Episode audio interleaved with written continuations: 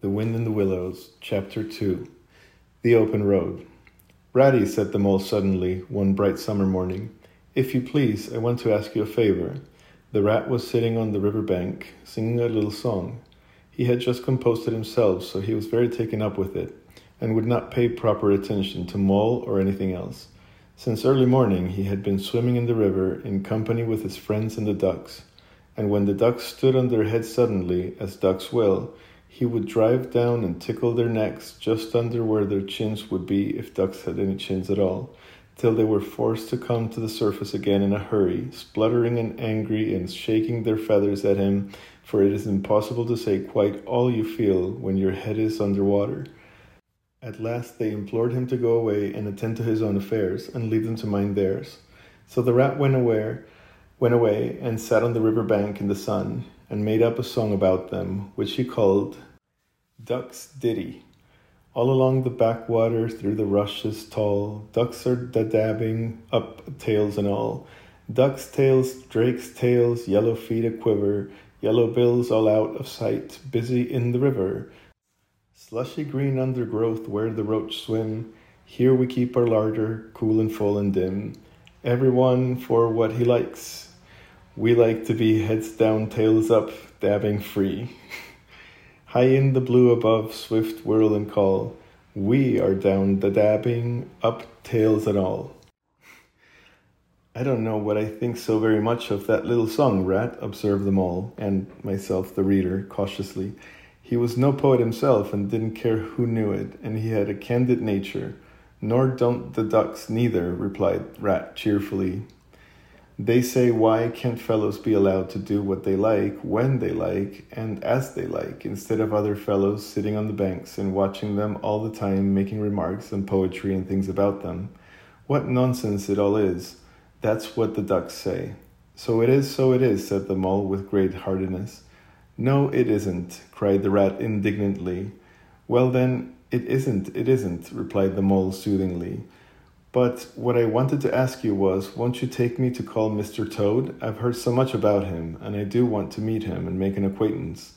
Why, certainly, said the good natured rat, jumping to his feet and dismissing poetry from his mind for the day. Thank goodness.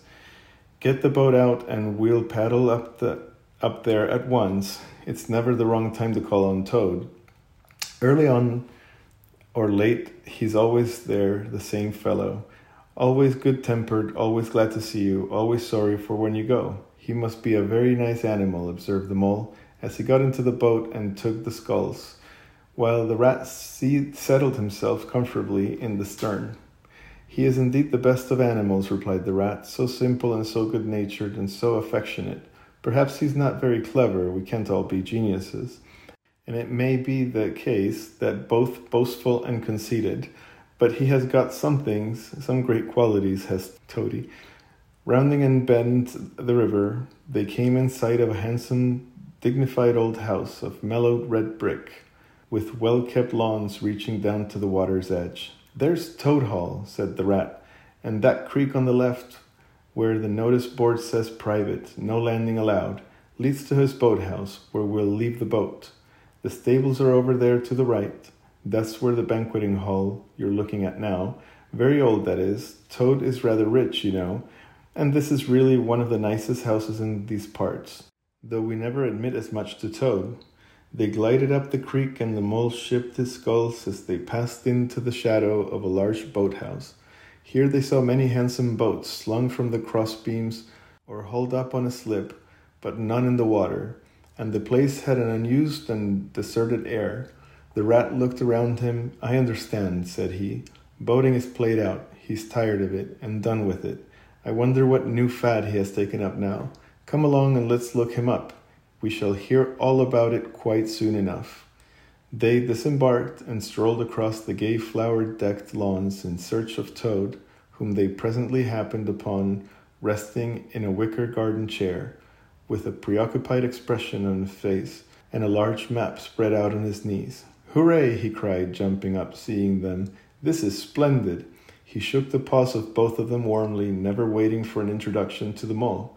How kind of you, we went on, dancing around them. I was just going to send a boat down the river for you, Ratty. with strict orders that you were to be fetched up here at once, whatever you were doing. I want you so badly, both of you. Now, what will you take? Come inside and take something. You don't know how lucky it is to be turning up just now. Let's sit quietly for a bit, Toady, said the rat, throwing himself into an easy chair while the mole took another by the side of him and made some civil remarks about Toad's delightful residence. Finest house on the whole river, cried Toad boisterously, or anywhere else for that matter, he could not help adding. Here the rat nudged the mole. Unfortunately, the toad saw him to do it and turned very red. There was a moment's painful silence. Then Toad burst out laughing. All right, Ratty, he said. It is only my way to say that, you know, and it's not such very bad house, is it? You know how rather like it yourself, how you rather like it yourself. Now look here, let's be sensible. You're very animals I wanted. You've got to help me. It's most important. It's about your rowing, I suppose, said the rat with an innocent air. You're getting on fairly well, though you splash a good bit still. With that great deal of patience and quantity of coaching, you may. Oh, pooh, Boating, interrupted the toad, in great disgust. Silly boyish amusement. I've given that up long ago. Sheer waste of time. That's what it is. It makes me downright sorry to see you fellows who ought not be better spending all your energies in that aimless manner. Now I've discovered the real thing, the only genuine occupation for a lifetime. I propose to devote the remainder of mine to it, and I can only regret the wasted years that lie behind me, squandering in trivialities. Come with me now, dear Ratty, and your amiable friend also, if you will be so very good, just as far as the stable yard, and you shall see what you shall see. He led them the way to the stable yard accordingly, the rat following with the most mistrustful expression. And there, drawn out on the coach house into the open, they saw a gypsy caravan, shining with newness, painted a canary yellow, pickled, picked out with green, well, pickled green, I suppose, and red wheels. There you are, sighed the toad, straddling and expanding himself. There's real life for you, embodied in that little cart. The open road, the dusty highway, the heath, the common, the, the hedge rows, the rolling downs, camps, villages, towns, cities, and everything in between. Here today, up and off to somewhere else tomorrow. Travel, change, interest, excitement. The whole world before you, and a horizon that's always changing and mind. It's the very finest cart of its kind ever built, without any exception. Come inside and take a look at the arrangements. Planned them all myself, I did. The mole was tremendously interested and excited and followed him eagerly up the steps and into the interior of the caravan. The rat only snorted and thrust his hands deep into his pockets, remaining where he was.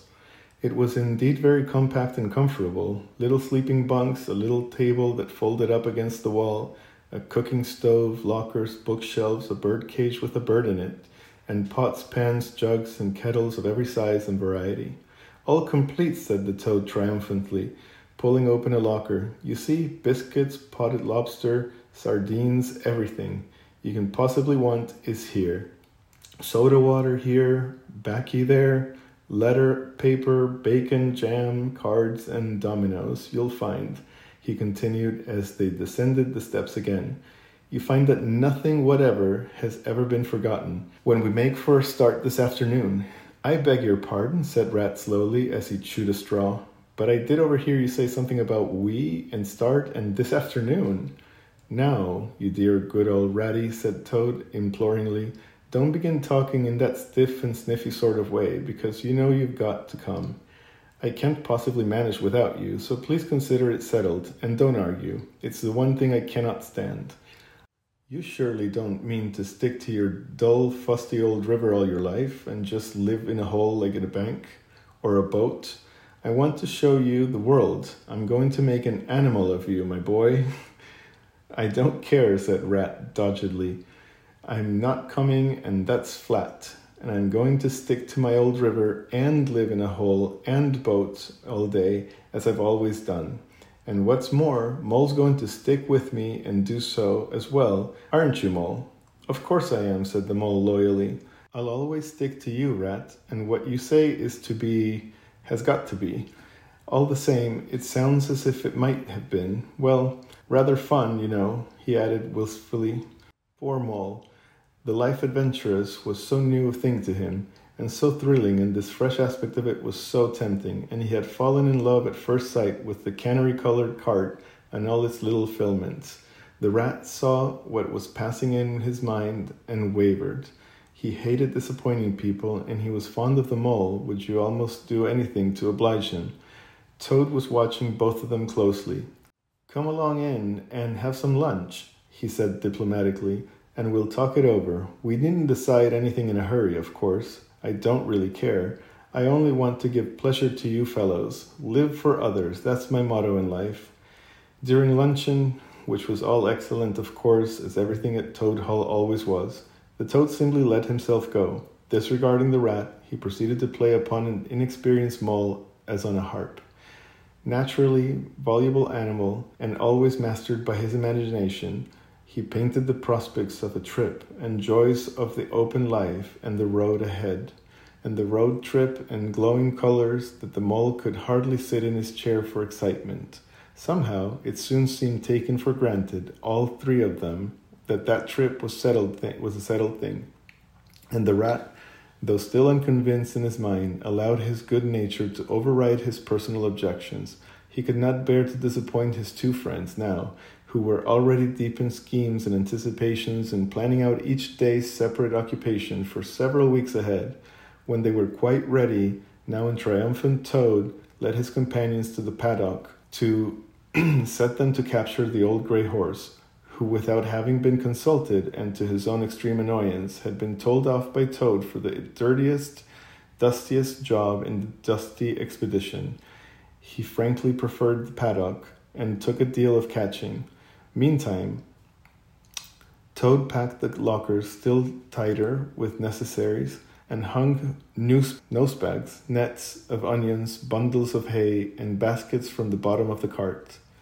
At last the horse was caught and harnessed, and they set off all talking at once, each animal either trudging by the side of the cart or sitting on the shaft as the humor took him in. It was a golden afternoon. The smell of dust they kicked up was rich and satisfying. Out of thick orchards on either side of the road, birds called and whistled to them cheerily. Good natured wayfarers passing them gave them good day or stopped to say nice things about their beautiful cart, and rabbits sitting in the front doors of the hedgerows helped up their forepaws, held up their forepaws, and said, Oh my, oh my, oh my. Late in the evening, tired and happy, miles away from home, they drew up on a remote common far from habitations, turned the horse loose to graze, and ate their simple supper, sitting on the grass by the side of the cart. Toad talking big about all that he was going to do in the days to come, while the stars grew fuller and larger around them, and a yellow moon appearing suddenly and silently from nowhere in particular came to keep them company and listen in on their talk. At last they turned in to their little bunks in the cart, and Toad, kicking out his legs, sleepily said, Well, good night, fellows. This is the real life for a gentleman. Talk about your old river. I don't really talk about my river, replied the participant patient rat. You know I don't talk about that, Toad, but I think about it, he added pathetically in a lower tone. I think about it all the time. The mole reached out from under his blanket, felt for the rat's paw in the darkness, and gave it a squeeze. I'll do whatever you like, Ratty, he whispered. Shall we run away tomorrow morning, quite early, very early, and go back to our dear old hole in the river? No, no, we'll see it out, whispered back the rat. Thanks awfully, but I ought to stick by Toad till this trip is ended. It wouldn't be safe for him to be left out here by himself. It wouldn't take very long. Fads never do. Good night. The end was indeed nearer than even suspected by the rat. After so much open air and excitement, the toad slept very soundly, and no amount of shaking could rouse him out of bed the next morning. So the mole and rat turned to quietly and manfully, and while the rat saw the horse and lit a fire and cleaned the night's cups and platters and got things ready for breakfast, the mole trudged off to the nearest village, a long way off, for milk, eggs, and various necessaries to the toad. of course, had forgotten to provide. The hard work had all been done, and the two animals were resting thoroughly exhausted by the time Toad appeared on the scene, fresh and gay, remarking what a pleasant, easy life it was that they were all leading now after the cares and worries and fatigues of housekeeping at home were gone. They had a pleasant ramble that day over grassy downs and along narrow bylines, and camped as before on a common. Only this time the two guests took care that Toad should do his fair share of work. In consequence, when the time came for seating and starting the next morning, Toad was by no means so rapturous about the simplicity of the primitive life, and indeed attempted to resume his place in the bunk, where he was hauled by force across county country by narrow lanes, and if it was not till the afternoon they came out the high road, their first high road, and there disaster, fleet and unforeseen, sprang out on them. Disaster, disaster momentous indeed to their expedition, but simply overwhelming in this effect on the after career of Toad. They were strolling along the high road easily, the mole by the horse's head talking to him since the horse had compared and complained that he was being frightfully left out of it and nobody considered him in the least.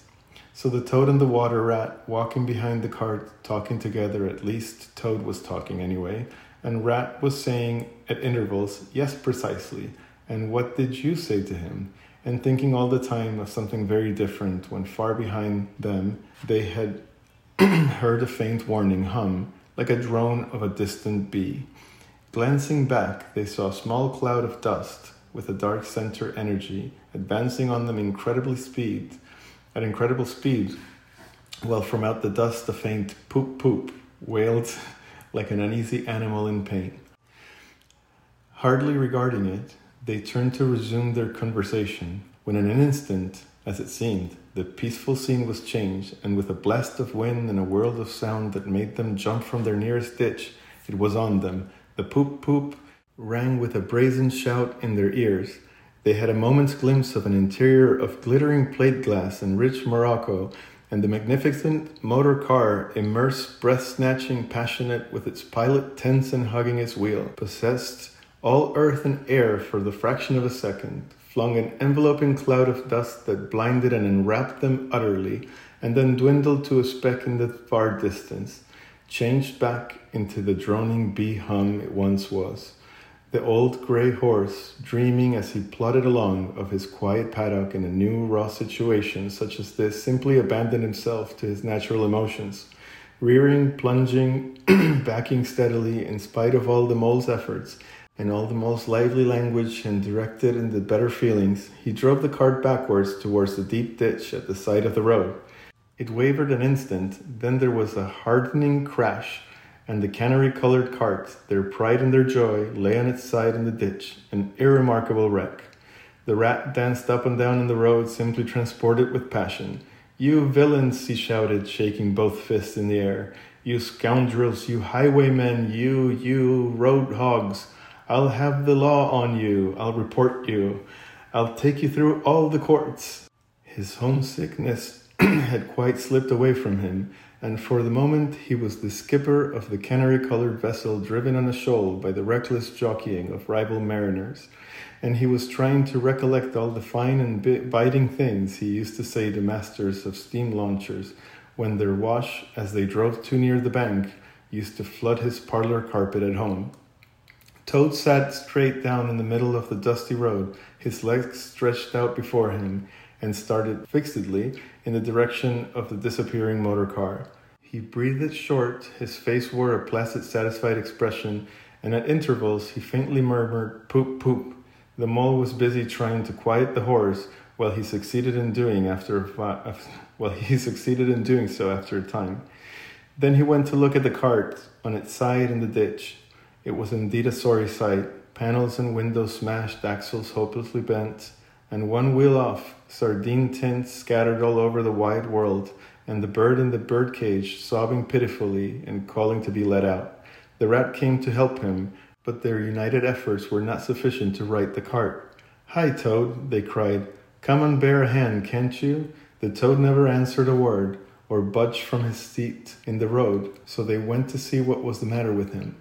They found him in a sort of trance, a happy smile on his face, his eyes still fixed in the dusty wake of their destroyer, At intervals, he was still heard to murmur, Poop, poop. The rat shook him by the shoulder. Are you coming to help us, Toad? he demanded sternly. Glorious steering sight, murmured Toad, never offering the move, the poetry motion. the real way to travel, the only way to travel, here today, in next week tomorrow. Villages skipped, towns and cities jumped, always somebody else in the horizon. Oh bliss, oh poop poop, oh my, oh my, oh slop. Being such an ass toad, cried the mole despairingly. And to think I never knew, went on Toad in a dreamy monotone.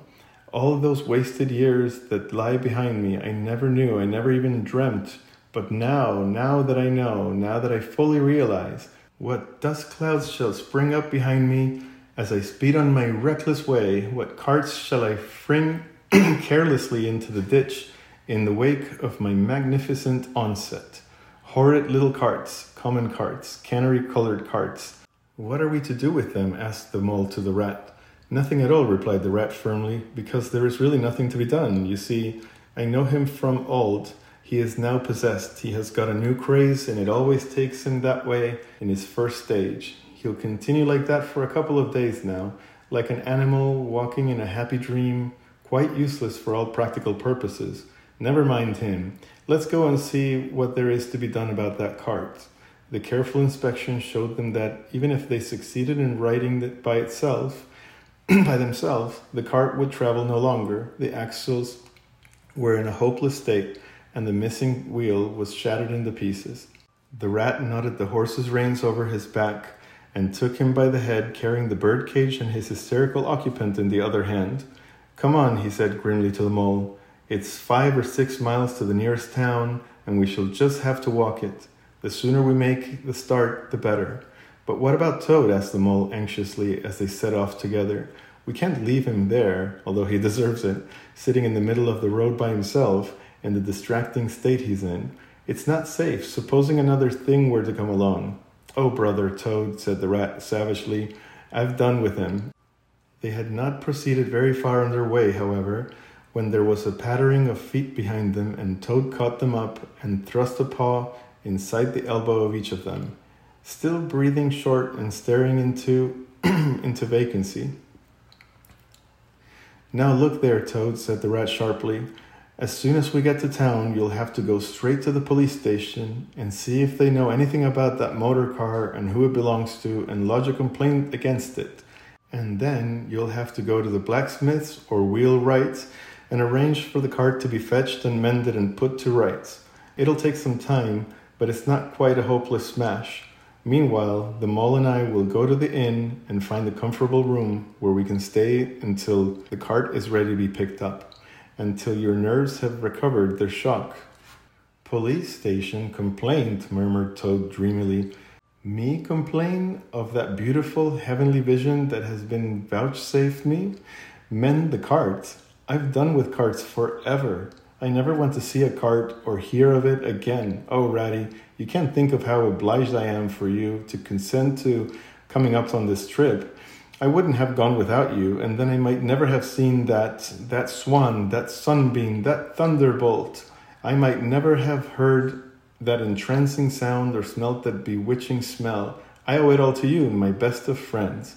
The rat turned from him in despair. You see what it is? he said to the mole, addressing him across Toad's head. He, he is quite hopeless. I give up. When we get to town, we'll go to the railway station, and with luck, we may pick up a train there that gets us back to the riverbank tonight. And if ever you catch me going a pleasuring with this provoking animal again, he snorted, and during the rest of that weary trudge addressed his remarks exclusively to Mole. On reaching the town, they went straight to the station and deposited Toad in the second class waiting room, giving a porter twopence to keep a strict eye on him. They then left the horse at the inn stable and gave what directions they could about the cart and its contents. Eventually, a slow train having landed them at a station not very far from Toad Hall, they escorted the spellbound sleepwalking Toad to his door, put him inside it, and instructed his housekeeper to feed him, undress him, and put him to bed. Then they got out their boat from their boathouse, sculled down the river home, and a very late hour sat down to supper in their own cozy riverside parlor, to the rat's great joy and contentment. The following evening, the mole, who had risen late and taken things very easily all day, was sitting on the bank fishing when the rat, who had been looking up his friends and gossiping, came strolling along to find him. Heard the news? he said. There's nothing else being talked about all along the river bank. Toad went up to town by the early train this morning, and he has ordered a large and very expensive motor car.